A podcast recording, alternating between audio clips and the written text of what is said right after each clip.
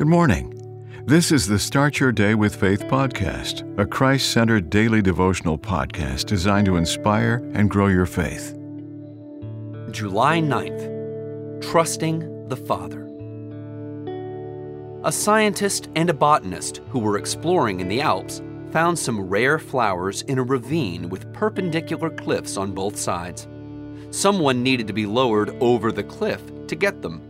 They offered a native boy five pounds if he would let them lower him into the valley to get the flowers. The boy left the scene and returned with a man. I'll go over the cliff, he said, if this man holds the rope. He's my dad. Before descending into the valley, he hummed the worship song, Beautiful Lord, Wonderful Savior. I know for sure that all of my days are held in your hand and crafted into your perfect plan. Take me and mold me, use me, fill me. I give my life to the potter's hand. A reflection on some questions is in order. Have we learnt to trust our Heavenly Father as this little boy did with his father?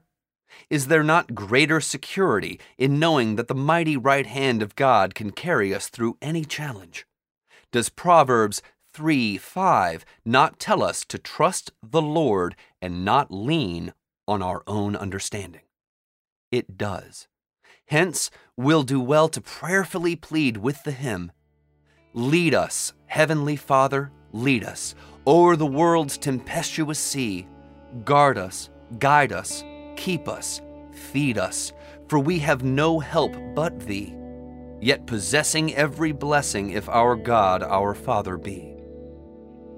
Amen. The Start Your Day with Faith podcast is a Christ centered daily devotional podcast written by Dr. James Panford Arthur, a published author of several devotional books.